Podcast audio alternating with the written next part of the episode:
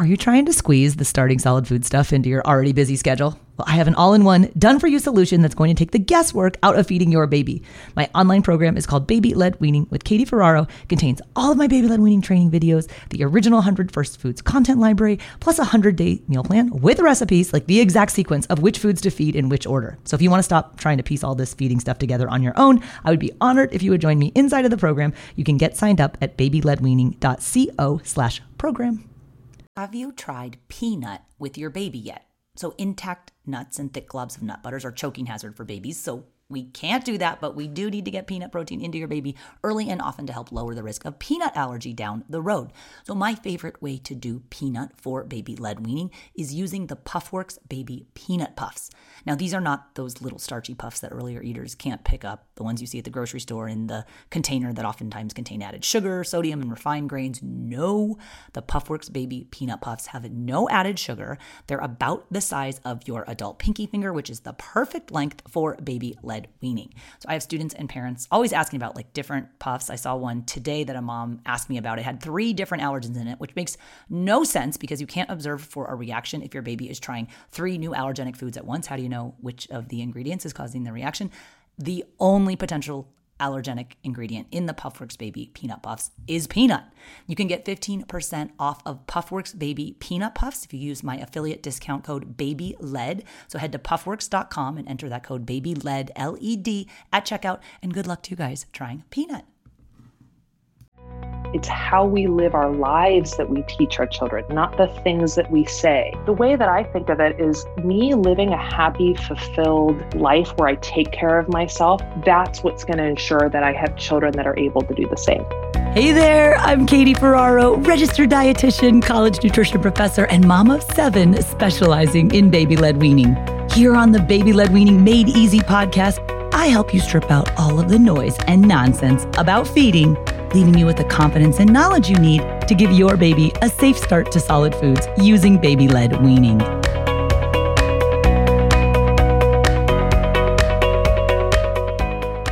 Well, hello there and welcome back. Today, I am so excited to introduce you guys to my guest, Dr. Christine Sterling. Dr. Sterling is a board certified OBGYN who is here on the podcast today to talk about self care for you when your baby is starting solids. Now, you might be like, oh, hold up, I'm skipping this episode. I'm here to learn about what to feed my baby. But hold up, because I'm a firm believer in the idea that you can't take care of somebody else if you don't take care of yourself. So I am fully leaning in to Dr. Sterling's idea and notions of self care. And she's going to be talking a little bit about some of the controversies surrounding self care. People say, this is self care, this is not. She's really known in this space as a doctor who really gets it when it comes to taking care of yourself because through her workbooks and her courses and her content, Dr. Sterling is committed to supporting women, not just during their pregnancies, which I feel like a lot of us get tight with our OBGYNs when we're pregnant, but she's there for moms after their pregnancies as they transition to and through motherhood. Dr. Sterling is going to be sharing some of her medical expertise. We're going to be talking a little bit about the hormonal changes that are occurring in our bodies that are around the time when babies start solid foods. You may not have thought about it, but this really can affect your outlook, your psyche, your mental health. Uh, we'll be chatting about things like the pressures and the anxieties that a lot of parents face. And let's be real, that a lot of moms face because they tend to be the primary food givers and meal preparers and baby feeders. And as you're transitioning into this new phase of your baby's life, how can this affect you? And how can you take care of yourself so that you can be the best version of yourself and show up for your baby because it's a lot of work, everything associated with feeding a baby. So I think you guys are really going to enjoy Dr. Sterling's down to earth approach, her expertise, not only as a medical doctor, but then just her humanity as a person and a fellow mom. She's one of the most real people I know in the parenting space. So with no further ado, I want to introduce you to Dr. Christine Sterling. All right, Dr. Sterling, thank you so much for joining me here on the podcast today. I'm really excited to get to interview you.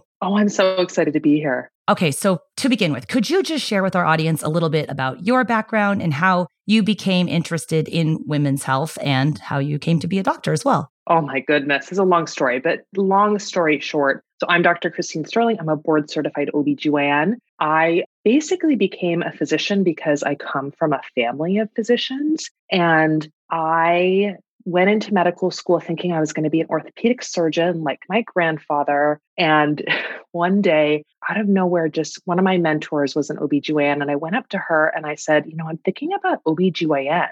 And I said it, but I was like, Why am I saying that? I'm not, am I thinking about OBGYN? It was like my subconscious knew that I needed to be an, an OBGYN. And she said, You know, that's great just know that you're always, when you're an OBGYN, you're always, your practice is always the subject of controversy. Like you're always in the middle of it because women's bodies are always, you know, it's always political. There's always debate over it. So that has definitely been my experience. But I just, I love taking care of women. I love, you know, even before I became a mom, I was really passionate about supporting people through their pregnancy and helping them grow into the new human that they're going to become, right? Because we're giving birth to a baby, but we're also giving birth to a mother. And then when I became a mom myself, it was like, oh my gosh, it opened up a whole new universe of understanding what this experience really is like. Tell us a little bit about your family, kids. Where are you at with that? Yeah. So I have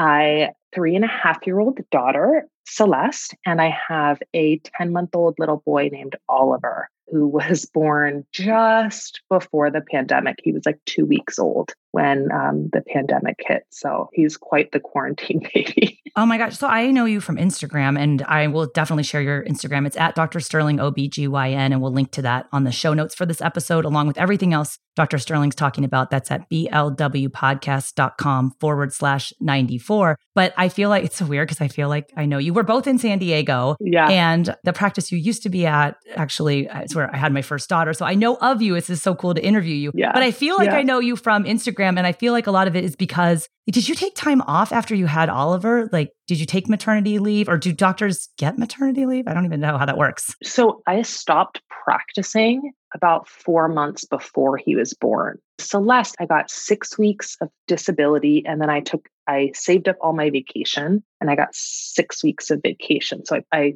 scrambled together a three month maternity leave. And in terms of like doctors getting maternity leave, it depends on who is your employer. So some like some bigger employers like yes like people have great maternity leave packages other people don't really get any maternity leave so yeah this is the point of the podcast where all the Canadian moms are like, oh my gosh. They get like, seriously. We just had this veterinary mom. She's on, she's awesome. She was talking about if you have a dog and like how you incorporate the dogs into your family, but not in the feeding environment. And she yeah. was like on her 16th week of maternity leave. And I was like, I do you still have your job when you go back? And she was like, of course we do. Like Americans. I'm a dual citizen. I'm actually also Canadian. Oh. And trust me, I have, I have thought we have considered moving back to Canada. Oh my gosh, for the next kid for yeah, sure. They yeah. do maternity leave, right? Well, every other country does. So, can you tell us a little bit about for like the just the term self-care. Like I know personally, yeah. we were researching this episode and the gals on my team were like, "Oh my gosh, we have to interview her. She can talk about self-care." I'm like, "I don't even know that I like hear that term thrown around a lot.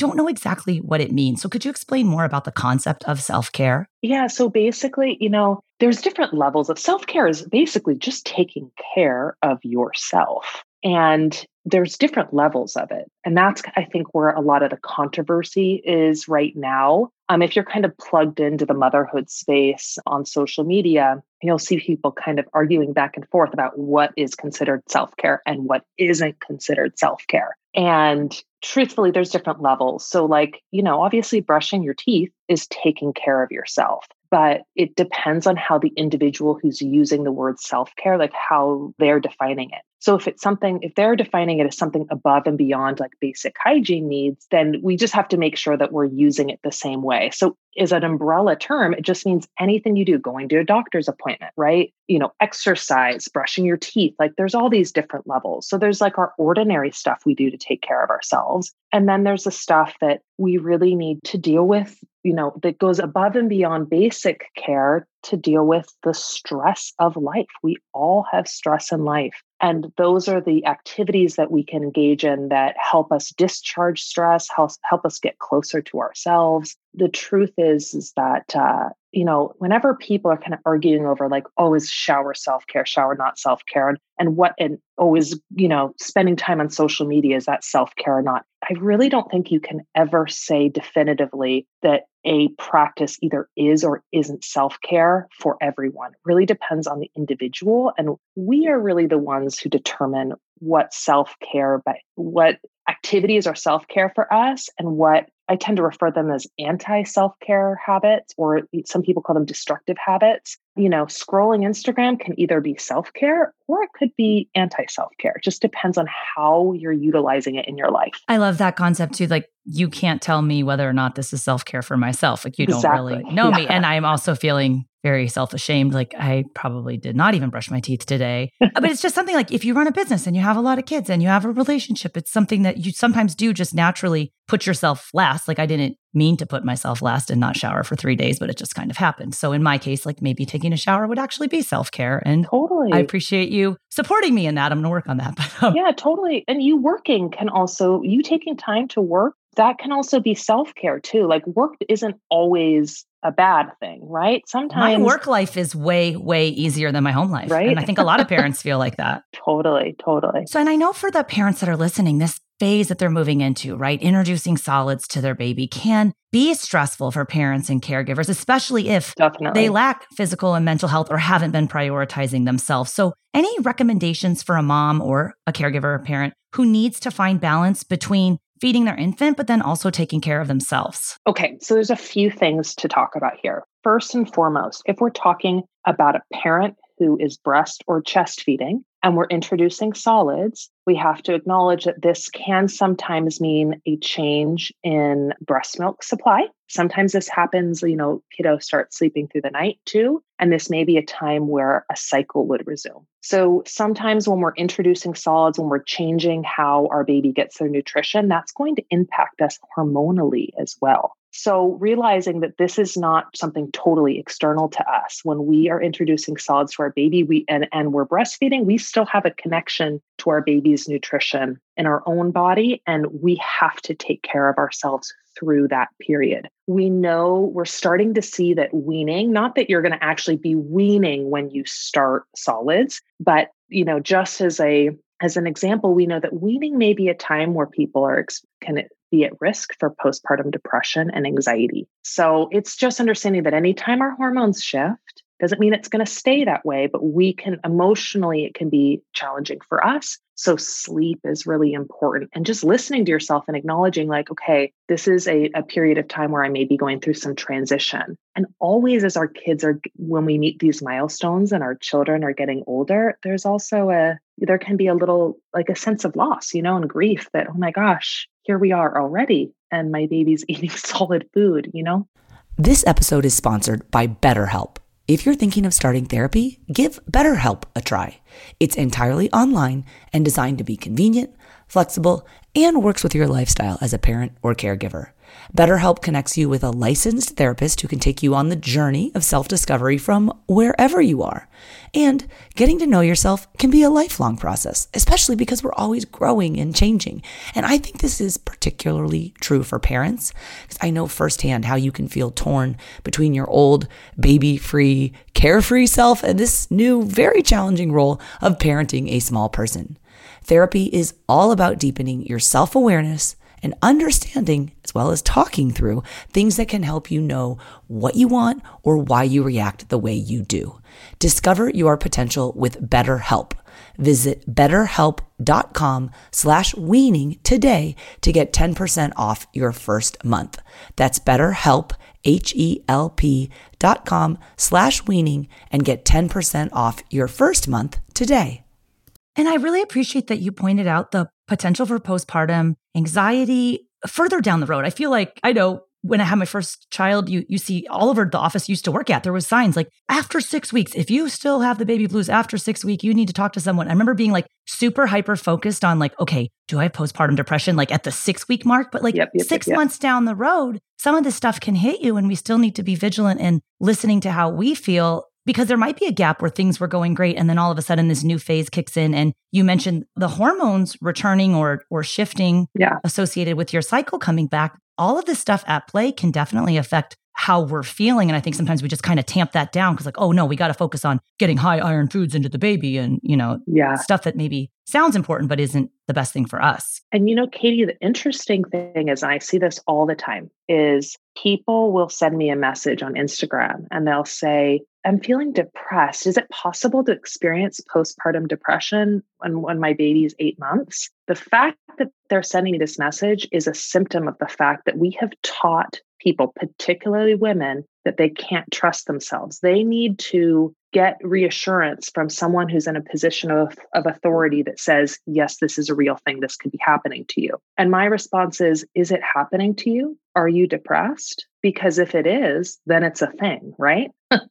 like, yeah, just, you know, postpartum depression really there are technical definitions of you know truly there's no such thing as te- like postpartum depression there's you know, unipolar major depression with a postpartum onset, that's like the DSM 5 diagnosis. So it's not a separate thing than depression. And getting the quantifier with postpartum onset, you know, currently is within those first six weeks or so. But anybody who takes care of postpartum people knows that it can happen at any point in the first year. And beyond, you know, if you start experiencing depression when you wean at two years old, is that postpartum? Well, call it postpartum depression if you want to. You know what I mean? You're technically postpartum. Yeah. I mean, I don't worry so much about the name when you're not like doing research studies where these the words really have a definition and matter. It's like if you feel like your depression is surrounding a postpartum experience such as weaning such as you know sleep deprivation from your child like your baby not sleeping through the night postpartum depression if that's what makes you feel better it doesn't actually we don't change the treatment based on whether it's postpartum or not with the exception of really severe postpartum depression that occurs very you know closer to birth there are some treatments that are specific to postpartum depression, the inpatient treatments that involve like an IV medication, but that's a very specific situation. Other than that, treatment's the same. Okay, so for a mom like the one who DMs you on Instagram, yeah. my baby's eight months old, I'm feeling XYZ, I'm feeling like I'm depressed. What should they do? Should they talk? Do you talk to your OBGYN about that? Like, what if you don't have a counselor? Like, I don't know who to talk to. Yeah, totally. So it really, really depends. Now, listen, OBGYNs are it depends on their comfort level with treating depression in general. I will say that probably more OBGYNs are comfortable treating depression in a breastfeeding person than say a family doctor who does no like doesn't take care of pregnant people at all. Yeah. But some OBGYNs don't have a lot of they don't treat depression outside of pregnancy and immediately postpartum and you'll call their office and they'll be like oh you're not postpartum go call your primary care doctor. At which point you like don't have one because yeah. you go to a pediatrician for your kids and then you don't normally i don't go back to the doctor until i get pregnant again. I mean i know it's terrible but i wouldn't even know where to go. Super common and you know what? It's easier said than done but then that's timed most primary care doctors are pretty good at treating depression like garden variety depression. Now the thing is is it, all physicians are not you know don't have the same interest level in different disorders they don't necessarily have the same training. So there's you can get one primary physician who is like knows you know maybe they have even experienced depression themselves and they're really into managing depression they're really good at it. And then you'll get another one who's like oh I'll, i prescribe this one medication if that doesn't work i immediately refer out to psychiatry. So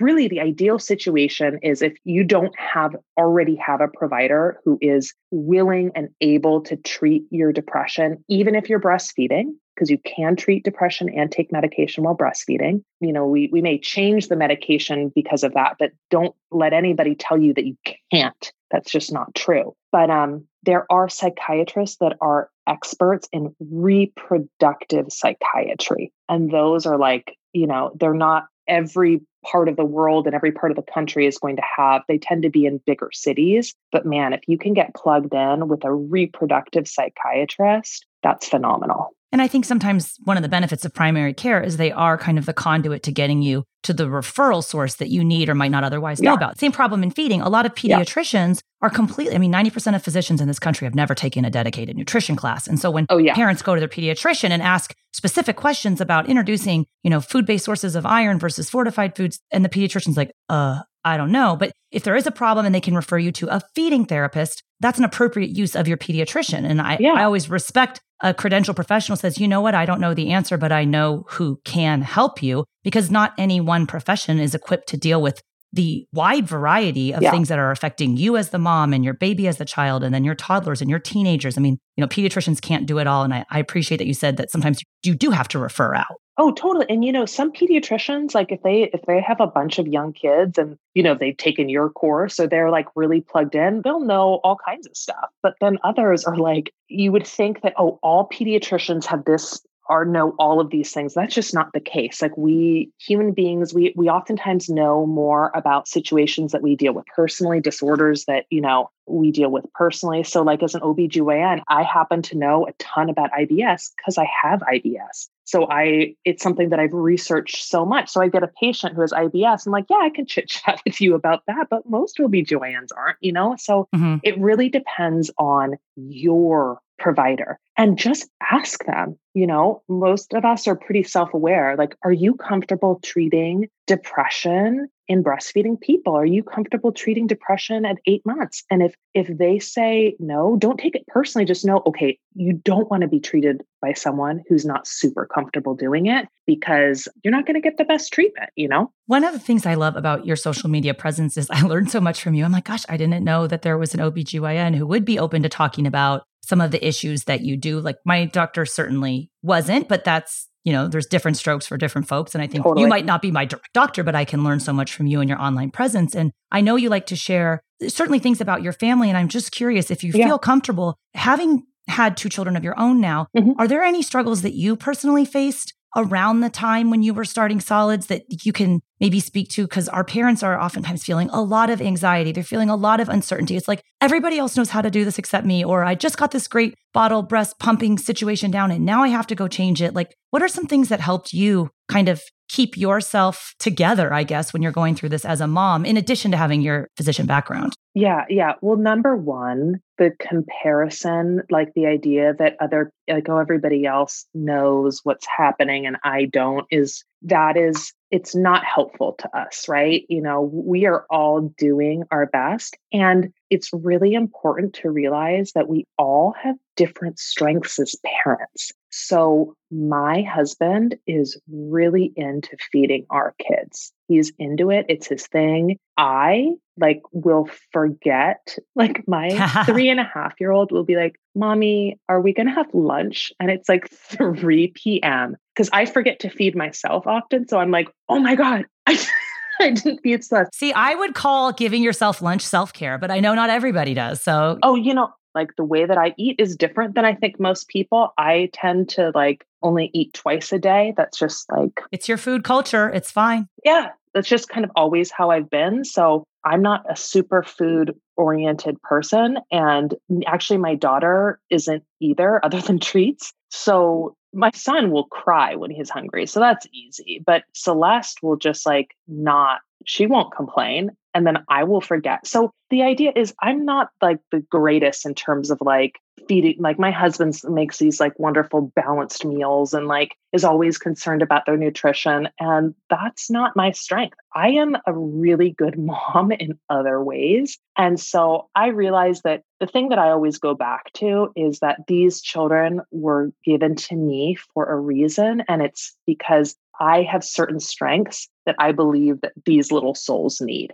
And me just like taking care of me and being the best version of me is what they need. And, you know, I'm fortunate that I, I, you know, I also have a husband who's very involved, and so he can, he where I where I lack, he can pick up. You know, so what I would say is be the best version of you, and realize that not, you know, you don't have to be perfect on all of the things, and you don't have to it's not like we innately know the perfect way to feed our children. That's why accounts like yours and courses like yours are available to us. We aren't, you know, I'm an OBGYN. I have no expertise in how to feed a child. I need to follow accounts like yours to tell me exactly what to do because I want somebody who makes it really easy for me because you are into it, right? Like you studied this, this is your thing. I'm going to learn from you, not try to reinvent the wheel myself because I don't know what I'm doing. So I would just say lean into your strengths and don't fault yourself for not being all the things. None of us can be. Who has enough time in the day? My phone is bursting at the seams with photos of our kids. And over the years, I've tried all sorts of different ways to store and share them with family members. So for a while, I would just text out pictures to the grandparents. And then we tried a shared photo album, but some people were using Google Photos and others preferred Facebook Messenger for pictures. And the more kids we had, the messier it got. Then I stumbled across the Family Album app. The Family Album app was created to give parents a secure and easy way to share photos and videos with loved ones. It's a totally secure, personal haven for your family's memories. I love that there's no third party ads, no unwanted eyes, and it's totally free. No more scrolling through endless feeds or searching folders to find the picture of the kid that you need right now. Another cool feature about the Family Album app is you can order eight free photo prints every month to be delivered to your home which, if you think about how quickly your baby is changing, it's really nice to have some tangible pictures to hold onto or share to document the last month of your baby's life.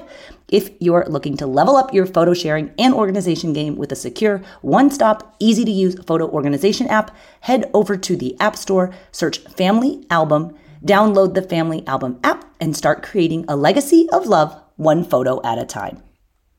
I know I oftentimes think of that phrase just like compare and despair. Like people do it all the time. We've actually moved away from using month based recommendations for babies because if you didn't switch from purees to a different texture until your baby's eight months old, parents will message, Well, how old is that baby in the video? I'm like, I'm not going to tell you because all babies come to their own ability to feed themselves at different ages. And I don't want you to feel like, well, that baby's younger than my baby. And look, they have their pincer grasp, but my baby doesn't, or they're eating meat and we haven't done that yet, or they've done these allergens. You know your baby best. You are the best mom or parent for your baby. Yeah. Your baby will learn how to eat on their own we can provide guidelines totally. or guardrails. Like we don't want to see your two year old with a bottle because of these reasons. But yeah, yeah, if yeah. you don't get your baby off the bottle at 12 months of age, is it the end of the world? No. So we try to, you know, really, really back off of of anything that would make parents feel like I guess pressured into comparing their babies to others. And and parents love to learn about feeding milestones, but a lot of it you're just feeding into this competitive nature, which, you know, when we live in an era of, well, my baby walked at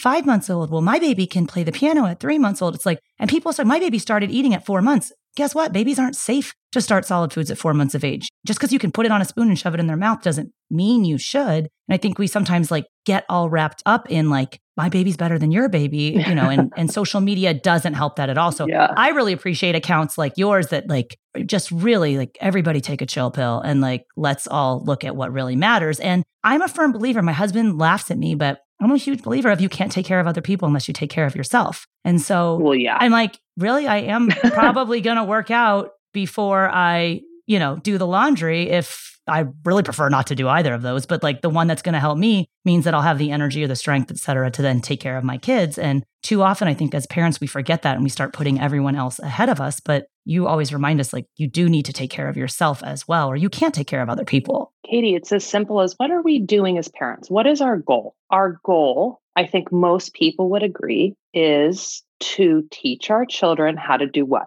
Take care of themselves, right? Like that's the whole role of being a parent is to mm-hmm. slowly over time get these kids ready to live their life, right? So our whole job as parents is to teach them how to take care of themselves. And let's be real, we're not teaching them that because we're telling them what to do. Everything we do, it's how we live our lives that we teach our children, not the things that we say. So if we're teaching our children how to take care of themselves and not taking care of ourselves, we are teaching them. We're just telling them, you will earn time to take care of yourself when you are productive and you accomplish t- these tasks. And we get into this whole toxic belief that we don't inherently deserve rest, relaxation, joy, and fun. You know, we slowly over time tell our kids, well, you know, do your kids see you having fun even when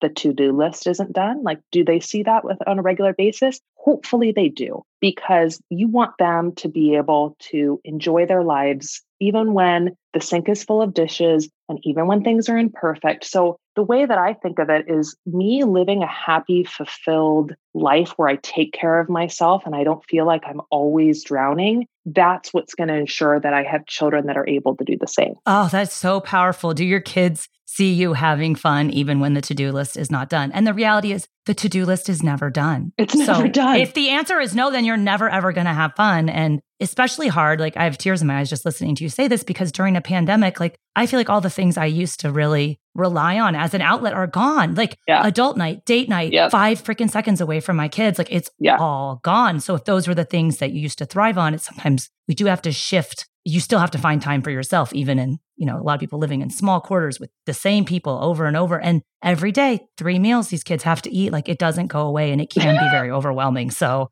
your message like okay what is the the role as parents mine is like sometimes it's just to get to bedtime yeah but i mean it should be yes to teach them how to do things on their own but like could it please just be bedtime the day to day is different right yeah. that's like the overarching like what is our goal here our goal here is to get them to be able to take care of themselves like we you know we're not raising them to take care of you know us which would you know they, they were raising them to take care of themselves. And if they want to circle back around and take care of us when we're older, that's cool too. But really, our job is to be like, you eventually got to fly out of this nest. So, and there's so many parallels with feeding. Our job is to teach them how to feed themselves. 100%, like we expect yeah. babies to be, we need to be responsive feeders when we're bottle feeding or breastfeeding. And then we expect toddlers to be able to feed themselves. But this whole six to 18 month period with traditional spoon feeding, we just take all of that autonomy away from them and think, okay, well, we're the ones that need to be feeding them. But with baby led weaning, we see that it's the opportunity to allow babies to do what they're inherently capable of doing and want to do, which is to feed themselves. But ultimately, we're just there to help guide them down that path. And so I always try to remind parents it's not your job to make your baby eat, right? Your job is to oh, do totally. all of the other things about setting up your baby for eventual success, but they don't wake up on their six month birthday knowing how to feed themselves. That's the whole point yeah. of the weaning period. It's this practice period. And I think when parents kind of get that message, they realize, oh, this actually can be fun. If I realize most of their nutrition is still coming from breast milk or formula, yeah. they're learning how to eat. I don't need to count calories or milligrams of iron or ounces or grams. If you give your baby the opportunity to practice, they get it eventually. No one goes to kindergarten not knowing how to feed themselves. Yeah, yeah, yeah, yeah yeah, it's really like, I don't know. It's like, let's take up the stress. There is enough stress in life, right? So, comparing ourselves and our children to others, typically what you'll see when people do that, I think it's a really good question to ask yourself if you find yourself comparing or worrying or stressing, or maybe potentially being over focused on one area of your child's life. You may ask yourself, like, what am I really hungry for when I'm doing this and being gentle with yourself because oftentimes we are really obsessing over our child's milestones because we're not feeling a sense of fulfillment from what we're doing, right? We're looking to our kids to kind of fill that. I love that. And so that doesn't mean there's any something wrong with you that you're looking that's a beautiful thing. I'm looking to feel more fulfilled. I'm feeling a little empty. I want to feel more fulfilled. I want to feel a sense of accomplishment. And maybe what's going on in my life right now, I'm not feeling that. And so I'm kind of looking to my kid to feel that, fulfill that sense of accomplishment. That doesn't mean there's something wrong with you. All of us want to feel a sense of accomplishment and a sense of fulfillment. So that's coming from a really beautiful and vulnerable place. But when we look to our children to fulfill that, it doesn't work and it ends up making things worse. So we can ask ourselves, all right, what is something I can do that actually makes me feel fulfilled? You know, and it doesn't have to be some, you know, winning a freaking, you know, gold medal. It can be like, you know, I actually really, I used to really like to draw and I don't do that anymore. And I really like that drawing and completing a picture and like that feels really good to me like that's when when self-care should move you closer to yourself it should help you feel more at peace in your life and it should bring you some joy amidst the imperfect journey because parenting life will always be imperfect and it seems like so many of us have just convinced ourselves that like life is going to someday look perfect like it does on other people's instagrams accounts and that's when we'll be happy and wow we're never going to get there right wow that's i mean you just summed it all up it's like you shouldn't feel guilty about feeling good. And I think so many parents do. Like, I would love to take piano lessons, but then that would be another half an hour that I'm not with my kids on top of working. And when would I practice? It's like, but if you don't do anything for yourself and you only live for your kids, exactly what you said was true. We can't look to our children to fulfill, especially the adult needs. Like, I find so much of parenting so incredibly tedious. Like, the minutia, I don't enjoy it. And I felt like that when I went to feed my babies. Like, I was like, this should be more fun. I used to like food. And that's kind of part of the whole why behind the 100 First Foods movement is to make it fun, to make it easy, to make small wins every day when you try one new food, that these accumulate over time. And next thing you know, your baby's an independent eater. They've tried a wide variety of foods. You actually enjoy meal times with them versus dreading it, which so many parents do. And I think once you're okay with saying that, like, I dread X, Y, or Z, you're like, ah, it's not the end of the world to say those things out loud sometimes. Katie, and as to your example about playing the piano, just think about what a beautiful lesson and message that would send to a child. Here's my mom. She is, I don't know, she's 37 years old. I wish. Thank you. I don't know. I'm I'm, I'm kidding. Ah, kidding, kidding. You know, whatever age she is, she's 28, 45, whatever she is, and here she is learning an instrument for the first time. You know, you could tell your child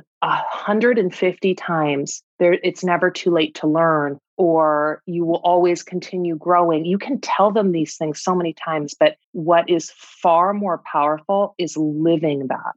So, taking piano lessons, doing something for yourself, you know, that means something. That's a lesson there. And it means so much more than just telling them something. Oh my gosh, Dr. Sterling, I'm so inspired. Thank you so much. I literally have tears in my eyes because I went to bed every night listening to my mom play the piano. Beautiful. She had six freaking kids too. And I'm like, she was also pretty bad, but I like love that she tried. I'm like, I'm not there yet. Like, how did she do that? You know, you think again, comparing yourself to other people, but it starts with the first step, which is just to do something for yourself. So thank you so much for sharing these words of inspiration for us. Could you let us know where can we find out more about your work, your content? I mean, you in general are so inspiring. Like, I need more Dr. Sterling in my life. yeah, so you can follow me on Instagram. I'm Dr. Sterling OBGYN. And yeah, I talk a lot about self care, a lot about taking care of ourselves, motherhood from preconception through pregnancy, postpartum, and beyond. Well, thank you so much for being here. This was so amazing to speak with you. Oh, no problem. It was an honor to be here with you. Well, I hope you guys enjoyed that episode with Dr. Christine Sterling. She is for real, hands down, one of my favorite people in the parenting space, especially in the online social media space. She gets it. She's so down to earth. I really appreciated her message about needing to take time out for ourselves. You really can't take care of other people if you don't take care of yourself. And we shouldn't feel guilty for wanting to do what's right for ourselves and engage in whatever it is that we consider self care. Maybe that's taking a shower. Maybe it's, in Dr. Sterling's case, taking a break and actually eating lunch. Regardless, if you guys are not already following her on Instagram, check her out at Dr. Sterling OBGYN. I'm going to go ahead and link to some more of her content and resources on the show notes page for this episode, which you can find at blwpodcast.com forward slash 94. Thanks for listening, guys. See you next time.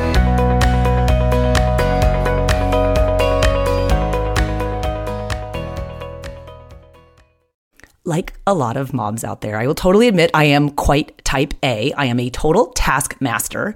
And one of my weekly work tasks is to review the feedback forms that our new students in my program, which is called Baby Led Weaning with Katie Ferraro, that they leave for us. So basically, this form asks a lot of questions about you and your baby and your baby's feeding and medical history, any concerns that you might have or fears about starting solid foods.